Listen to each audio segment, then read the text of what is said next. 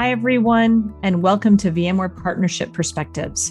I'm Kathleen Tandy, Vice President of Global Partner and Alliance Marketing at VMware, and I'm excited to bring you the stories and trends from our VMware partners, executives, and industry analysts.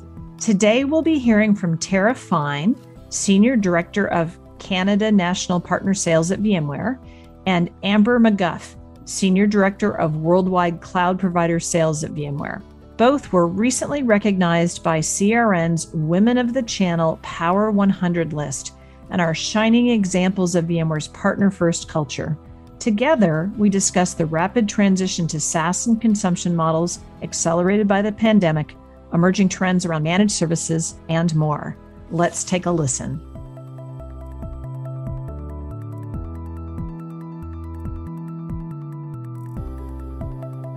Tara and Amber, welcome to Partnership Perspectives. So happy to have you join us today. Thank you for having us. Thank you, Kathleen. So both of you were recently recognized by C R N as among their Women of the Channel Power one hundred list. So first off, congratulations to you both for that recognition. I'd love it if you could give our audience a quick overview of your role here at VMware and how you're working to support our partners, and maybe about what are some of the transformational things that you led over the last year that led to you being recognized or achieving that great recognition. Tara, let's start with you. Thank you so much. Well, first of all, it was such an honor to be recognized. It was my first time. So newbie to that list, which is just so exciting, especially uh, being in Canada and being Canadian, uh, to be recognized in an industry, in a, a U S industry publication and uh, organization. It's just so flattering. In terms of what I do each and every day is help lead our partner business in Canada. And I'm responsible for driving growth across the diverse set of partners, along with our customers, and really trying to transform our go-to-market as we continue to evolve, both in terms of VMware and what our solutions continue to evolve into, as well as our Canadian market, and really trying to understand and help our partners wrap their arms around the trends, uh, what our customers are struggling with, where they're going, where our partners need to be in order to stay relevant. I think if there was ever a year to get this recognition, it's pretty incredible given the challenges we all faced, both our partners, our customers, and our teams in terms of what we do every day. From what I have observed in the last year, trust transcends time. And when you've built those relationships over the, the previous years, Zoom can take you quite a distance. I'm not sure for how long. It's getting a little old, I have to say. We all can't wait to be back face to face. So that's a little bit about what I do and my team looks to do every day with our partners. That's great. Thanks, Tara. You have breadth, all of the partners across, but a focused market, although Canada is still a very broad market, but very focused. Amber, would love to turn to you and learn a little bit more about your role. And you are a little bit more focused on more of a specific set of partners. Tell our listeners more about what your role and what aspect of the partner ecosystem you focus on.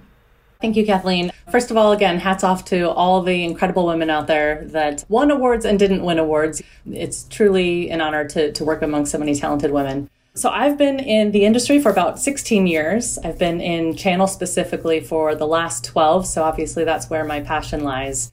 And what I look after is our M S P, our managed service provider side of the house. So cloud provider partners who leverage VMware technology, build it into something else, or wrap it with services and deliver that as a managed service out to customers, really owning that customer experience end to end.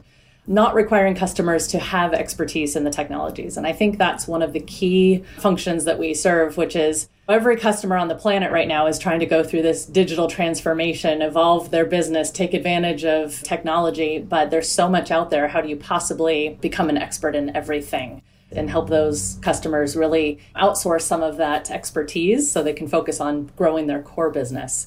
So my team functions as a liaison between our partners and our field sellers on the one hand, and our corporate teams on the other hand, where we'll work with finance teams and programs teams and product management and things to take services to market that those partners can then wrap again with their own services. So one of the things we focus on is the breadth of the portfolio available to them. How do we make sure that we've got technologies across multi-cloud, modern apps, networking, end user computing, and security all available to those partners?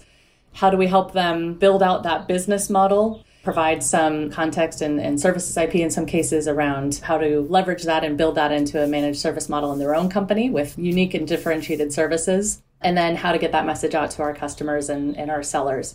So yeah, it's an honor to work in this space. There's something new every day. We're in a global capacity, so we get to learn a lot from what's happening in one geography and leverage best practices across the globe, which is exciting. It's pretty amazing seeing what our partners have done with our technology and, and how customers are benefiting.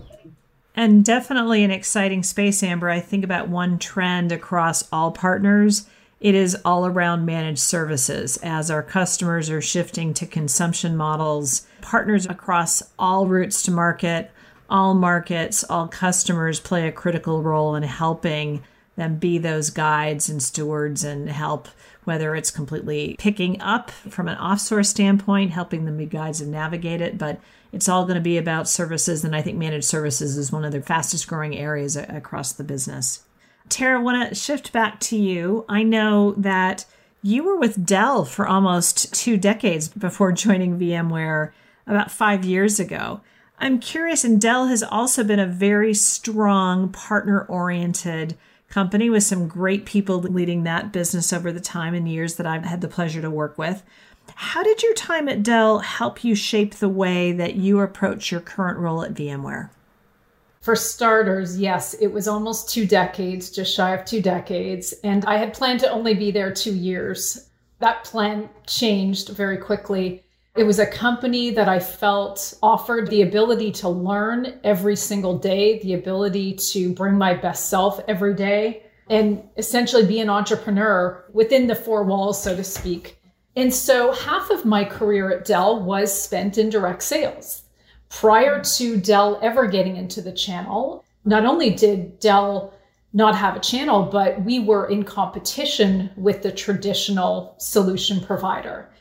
And so I spent half my career in that space competing, and I spent the other half after I was asked to go start up our uh, channel organization in Canada, trying to win the trust and the hearts and minds of our partners who we had competed with for so long. And I think that experience, having to go from a company that was relatively unheard of to number one market share in a variety of different areas, I was used to not being the best of the best. We started out unheard of and, and needing to really work every day to earn the trust of our customers. So when I moved over to the partner community, that was no different. And I think Dell realized over time that they needed the channel in order to scale the business. Being on the side of having to earn the partner's trust and go from competitor to partner certainly was a humbling experience. And it prepared me, I believe, for when I came to VMware, I was astounded by the recognition our partners had on our technology. I mean, when I said I was coming to VMware, they thought, wow, what a great move. VMware is so strategic. I had never heard that. But when I joined VMware, I quickly realized that VMware was used to being number one in its space, you know, vSphere, traditional. So I believe the philosophy around the need to partner was quite different than the world I had come from. So I felt like in order for us to become number one in these new solution areas we were focused on in the new VMware, we needed to shift that mindset from we're number one to we need our partners' help to go be number one in these areas. So I think having that experience was essential in my ability to really work with our partners around our new technologies and getting them to bring to market. Listening to Tara, how you're describing that mind shift, I do think that positions you perfectly going forward, because both in our new technology spaces and in spaces like managed services, And with our cloud providers, Amber, where you're working, VMware needs partners even more because all of the activation, everything around a subscription-based model, again, is based on the feet on the street, which are going to be our partners in working not even the last mile, the first mile with our customers around guiding the purchase as well as the adoption and the choice. So I think that's a great mindset to frame your thinking about how you're approaching, and it'll be a great advocate with us as we continue to help educate people within VMware on the critical roles our partners play. You talked a little bit about trust. What I was curious, I'll ask you, Tara, was in your time, we'll talk about the, the second half of your time at Dell and time at VMware where you were on the partner side versus not directly competing with our partners. But what trends have you seen remain the same year over year? And what do you see as some of the emerging trends that have started to be different over the last couple of years and maybe even particularly accelerated by the pandemic over the last year and a half? So I think what hasn't changed is our partners being the trusted advisors for our customers. In all of my years in the channel, that remains consistent. That being said, our partners have had to evolve. They've had to specialize. They've really had to learn how to differentiate themselves from their competition and truly add value to their customers in order to stay relevant. In terms of technology, I think years ago, part of it was the industry I was in, and part of it perhaps was traditional selling of licensing and hardware is this transition over to SaaS and subscription, I think is a fundamental shift in the way we consume technology. Our partners need help, and we are here to help them get there. I don't think anyone's got it really figured out. We're all on this journey together. But it is a fascinating one, and I think it's one that VMware will be incredibly successful in over time. So you talked about SaaS and consumption and services, and Amber, that's a perfect segue over to you. Since you work day in and day out with those cloud providers who are on the leading edge of that shift and transition to consumption models and SaaS. We may actually want to start with you letting folks know how many cloud provider partners we have, because it's actually a pretty big number. But do you see our cloud providers helping to shape and maybe even accelerate this trend that we're seeing with customers around shift to SaaS and consumption? How are they being a catalyst in terms of working with customers with this trend? So we have about forty-five hundred cloud provider partners today. And again, those are partners who are either building a cloud asset heavy, or delivering managed services in an asset light mode, or some combination of the two. When we expanded our cloud provider program at the time, we said, look, build or buy, or do some combination of the two. Choice and flexibility is the name of the game. And that's true of our cloud providers as well. So their customers are looking to shift to OpEx models away from traditional CapEx expenditures. And cloud providers across the board offer lots of flexibility there. So whether it's license subscription, as a service, SaaS, whether it's term commitments with oftentimes a cost savings or consumption-based models where you, you pay on the drip, right? Ultimate flexibility. They offer a lot of options around commercial flexibility that a lot of customers are requiring in this day and age. Again, so much volatility and, and so much business change that having those options to pick and choose from really makes sense for customers. And then likewise, VMware providing that to our partners is very important. It's it's much easier to take a commercial model that one company has and pass it along than try to morph it in, into your own. So we do a lot there to try to build out that choice and flexibility for our partners. So certainly driving that market force in terms of commercial options, but moreover, I think also technology options, right? How do you pick and piece together so many pieces of technology and make it seem like one service, one continuous business model? And I think that's where cloud providers also add a lot of value, including multi-cloud is the future. how do you support workloads that sit all over different clouds, customer on-prem, a cloud provider, hoster's environment, a hyperscaler cloud like A W S or, or Microsoft Azure or Google. So we've got workloads living in a lot of different places. And what do customers want? They want the same thing all of us want. They want ease of doing business. They want to be able to go to one or a select few cloud provider partners and access those technologies from a single pane of glass, have choice and flexibility in how they consume them, and have choice and flexibility on the commercials as well. So they're helping drive that for our, our customers. We're helping drive that for our service providers. And with every new technology that VMware either acquires or develops in-house, aim to offer that same consistency and, and choice around models.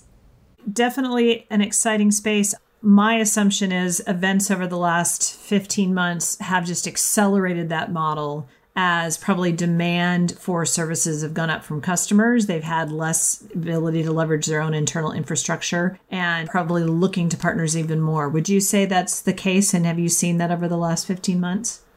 Oh, data migrations are one of the top use cases. Absolutely. So customers looking to retire hardware, get out of the data center business, again, move to an OpEx model. That is a big use case. And how do you do that? How do you do it quickly? How do you do it so it's not disruptive to your business? This is, again, outsourced I T. How do you keep the lights on and move to the cloud where it makes sense and keep things on-prem where it doesn't make sense? So absolutely, migrations are a big value add that a lot of cloud providers specialize in today. Do you see, around again the managed service business model, do you see the future over the next couple of years being just more of the same? Or are you seeing any trends in terms of how partners are delivering or adopting that business model in terms of how it's evolving? Any major trends from a service provider perspective? Yeah, a few. I mean, we've definitely seen a consolidation over the last few years. So partners just acquiring other cloud provider, service provider partners. We'll always have certain cloud providers and service providers that specialize in a niche area or niche market, or, you know, for data sovereignty reasons, might always exist in a certain country delivering their own cloud hosted solution. So yes, I, th- I think consolidation is a big one. Security is what I mentioned of the five pillars that VMware is focused on. Security is one of the, the most important areas that service providers deliver managed services today. How do you make this transition in a secure way that's not disruptive to your business?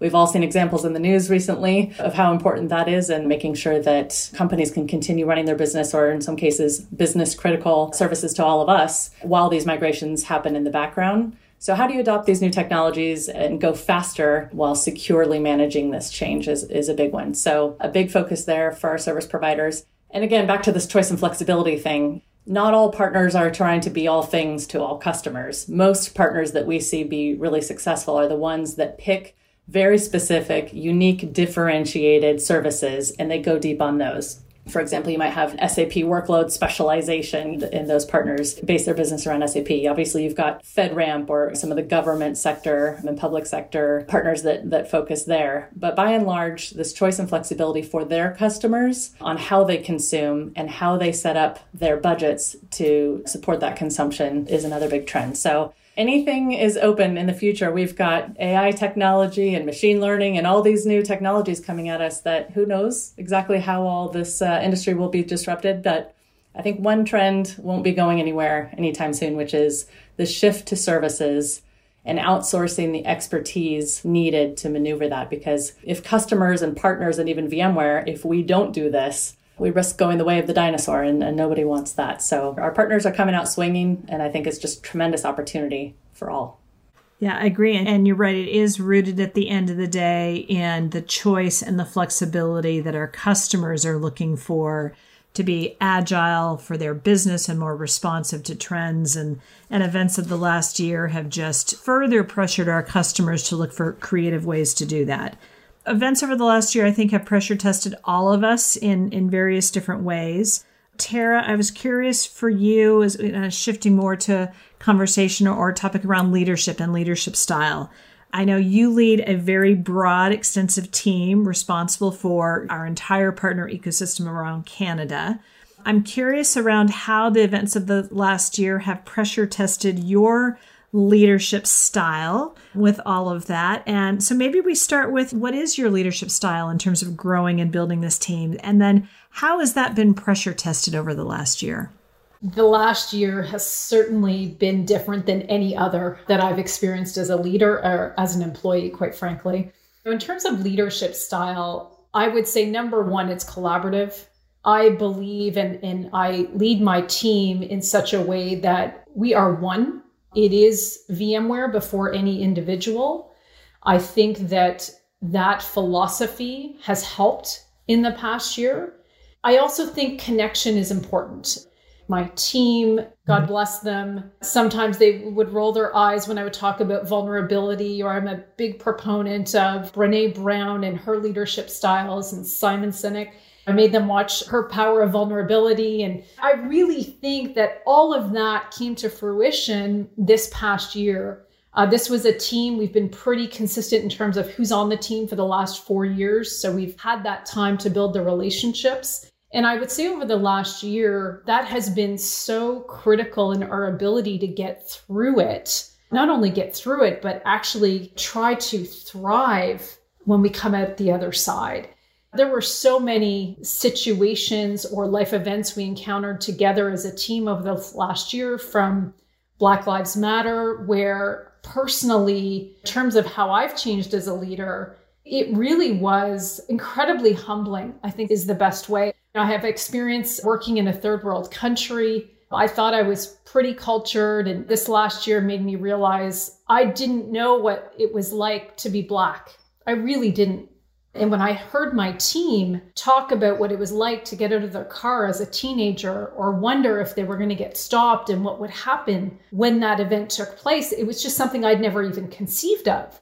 So when we think about D E and I, there was so much learning for me this past year, and just continuing that vulnerability, I think, has really enabled us to get through the other side. I know in Canada, we're not as far ahead as the U S in terms of getting out of this COVID world. We're still in lockdown in Ontario. And so it's really testing the limits, I think, of everyone's mental health. I purposely check in with people, which I hadn't done outside of scheduled one-on-ones. I would say I'm, you know, a lot more diligent about just making sure everyone's okay. One of the practices I implemented about six months ago, I, I read about it, was instead of asking people how their weekend was on your team call, ask them for an emotion to describe how they're feeling. And so I started this, give me one or two words to describe how you're feeling on this Monday morning. And it has changed the entire dynamic of my team meetings. And you don't need to go further. You don't need to explain if you don't want to, but it really gets you to, to get a sense of where your team is at, truly at. And so those phone calls happen after. And it's really brought the team closer than I could have ever imagined being in person. I love that perspective. I've had so many people share their observations that it's been both this really inherent conflict in this experience we've had over the last fifteen months together, because on one hand, we're all so far apart, we're siloed, we're in our little Zoom boxes, right? How we're talking and not being able to be in person on one hand. But on the other hand, we are all more connected because we're going through a shared experience and these, these other shared experiences. So it is opening the door for those conversations of, for those of us, and I'm one of those people as well, who absolutely has had opportunities, a life of privilege, not necessarily fully economic privilege, but privileges that other people haven't had, and um, coming to an appreciation of what those things are. We've seen the kids coming into the office, the cats walking across the keyboard. We've had more intimate moments than we've ever had, while at the same time we're separated. And I hear you. I think the other area we're being tested as leaders is, how do you keep it going? Because we're all just getting so exhausted and tired of this. And we are grateful. I mean, I'm here in the Bay Area in California. We're getting ready to open things up in a little bit. So we're just on the verge. And I know things in Canada aren't that better. And there are all these different stages across the world. And folks in the South America countries and India are having challenges. And then there are flare-ups around the world. So we're all struggling with it. But it is testing all of us. And Amber, I'm curious for you, how have you been tested over the last year? And then the other lens I wanted to ask you is around not only keeping teams engaged, but keeping your bench and talent. Because one of the things I know we've seen through this year is, although we're all at home and work, the barriers have been broken down in terms of allowing people to move and shift and move to jobs. And there is a hunger for talent out there, particularly in the tech space. So I'm curious as how you've been tested, but also how you're staying engaged with your talent, our people, so that they stay connected to VMware. Oh my gosh. Well, Tara hit the nail on the head. I mean, what a crazy year. I mean, there's really no other way to say it. This last year, uh, let me maybe just start with me personally, and then I'll talk about the team. It challenged me in that when the pandemic first hit, I've got two young children, and all of a sudden I was teacher, teacher's assistant, grading papers at night, back-to-back conference calls, you know how the workday goes, of course. And so trying to figure out how to shuffle everything was really overwhelming. And I just got to the point where it's like, you have to just realize that we're all human. We all have our limits. We all have to navigate change and set new boundaries and find some new way of pushing through such a, just a traumatic and really overwhelming event in our lives. So I think the first thing that happened for me was you have casual conversation. We all talk about the fact that we have family life obligations and things like that, but it became a topic that we carved out special time to talk about. How are things going at home? Flexibility, of course, right? You need to go take your kids somewhere, drop them off. Granted, we didn't have many logistics during this pandemic, but just take some time and, and be together, because it's not the same having your kids in the other room and you're on calls all day long, and you need to just work in your personal life throughout the workday. So that was definitely a shift, and just the mental health aspect of it too. There's this cloud hanging over you of worry, especially in the early days. And so shuffling that, making sure that everyone feels like they have the space and the permission to set boundaries, to figure out what works for their family. Doesn't matter if you have a family or not, just take time for yourself and focus on your own well-being. We've said that for years, especially in technology. There's always so much to do. If you let it, it will fill twenty-four, twenty-six, twenty-eight hours a day, more than you even have. So making sure that you set those boundaries, it became absolutely critical. And then just talking about the fact that we're all having the same shared experience at the same time, and how can we support one another? Our team calls also became much more personal and emotional than they ever had in the past. And sometimes, you know, that was the majority of the call. And then it was, okay, we all feel a little better now. Now we'll get back to our day jobs. Because at the end of the day, we all hire top talent. I mean, we've got such a talented team around us. Everyone's professionals. I never really worry that the work will get done because I see it day in and day out. I'm more worried that people take the time to take care of themselves. And obviously that makes you a better employee, but it also makes you a good friend and a good human. So yeah, the year was challenging. I think juggling those things was a big one. And then at every turn, there was some big event in the world. The topics that you wouldn't normally talk about at work. I mean, personally, I, I never talked about racism or just calamities that we had all year long. It was an opportunity to just be open about topics that I would have considered taboo a year ago. And then we in California had uh, fires, and we had quite a few people that lost their homes that we knew. And I had other teammates going through their own things. I mean, Texas, what a crazy year they had. And then now India, you don't come from India and not know somebody that's not being affected by the terrible surge they're having over there with COVID. Again, we banded together, I feel like, in a really family-like way. And so that's just, again, being human. I think that's also helped the team, certainly helped me weather this crazy year. So that helps with the talent bench, I suppose, if you look at it through that angle. But the things that we do on a normal year, again, we hire top talent. We hire people that we know you can trust to go not only do the job well, but find the job that needs to be done. So I'm a big believer in letting people own something, you know, put their arms around it, own it, drive it. If you want to go do something new, let's talk about how it benefits the business and drives towards the goal, and then let's go for it. I think there's lots of ideas out there, no no bad ideas to get on the table. And this is breaking glass in this space. So there's always opportunity for creative thinking. So I try to give my team the space to go build out their own legacy, so to speak, build out their own business within a business. My boss does that for me, which I sincerely appreciate. It, it makes it a lot more fun. And then beyond that, it's execution with a combination of periscoping up once in a while to make sure we're headed in the right direction. So it's this cycle that we go through as a team to make sure that we're setting goals together. We're meeting with all the teams that we work with. It's a highly matrix organization. We're going through those goals together, making sure everyone's on the same page and bought in. Then it's execution phase. We check the milestones, make sure we're organized about driving toward the, the timelines and things like that. These are complex projects that we're working on to drive this business forward for our partners and customers. And so we sort of have this cycle that we go through as a team. So collaboration across the board is super critical. And just to tie that in with the first part of the conversation, it's that collaboration. You realize how important that is when you have a year like this. And VMware's got one of the best cultures I've ever seen. And the fact that your own teammates can feel like a family, you know, work family, is pretty special. At the end of the day, I think it comes back to, Tara, what you were saying, which is about trust. It's important to have a trust-based relationship with our partners, but it's also to have those types of relationships with our team members as well, as we've all been on this journey of self and group discovery, as we've all been, been pressure tested by recent events. I do have to share, by the way, I love, Tara, your suggestion about starting with the emotion. Recently, one of my colleagues at work, but I read about it on a LinkedIn post, but it was a great idea, is there's a whiteboard feature in Zoom.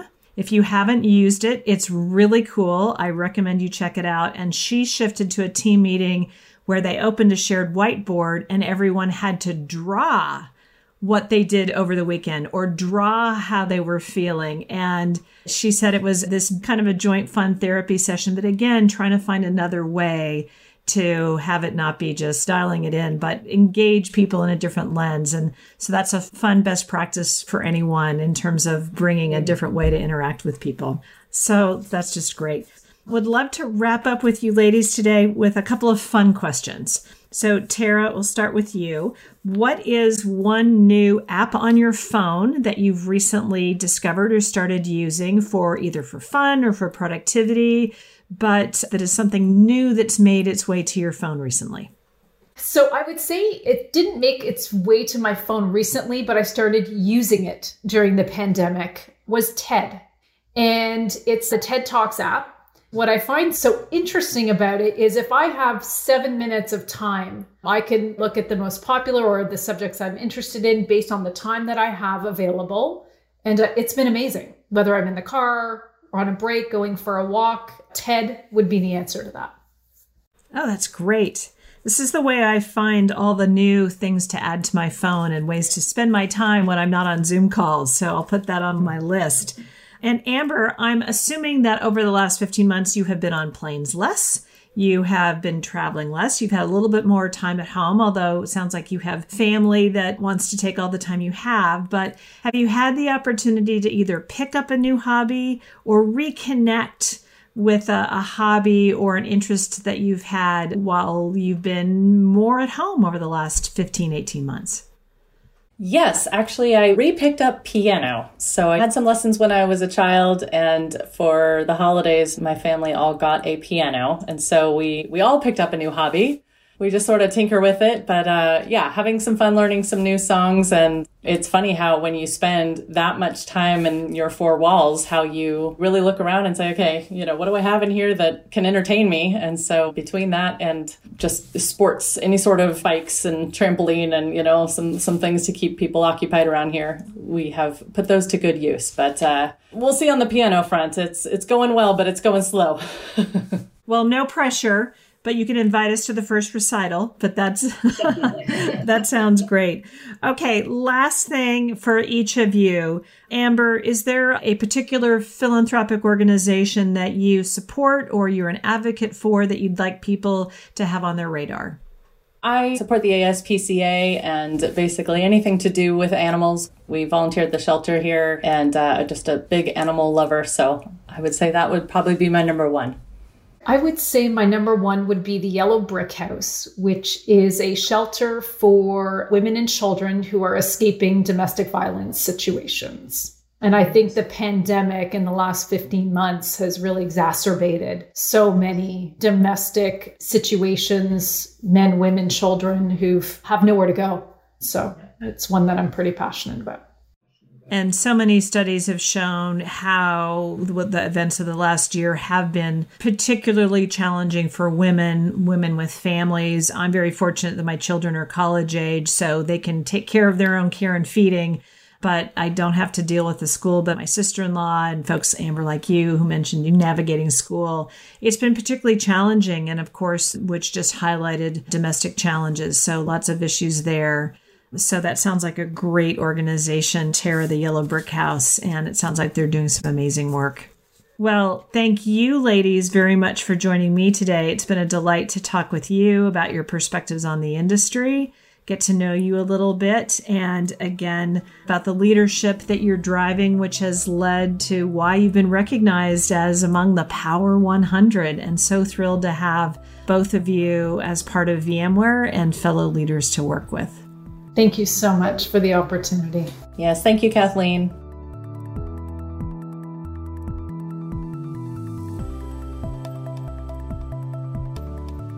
And we're back.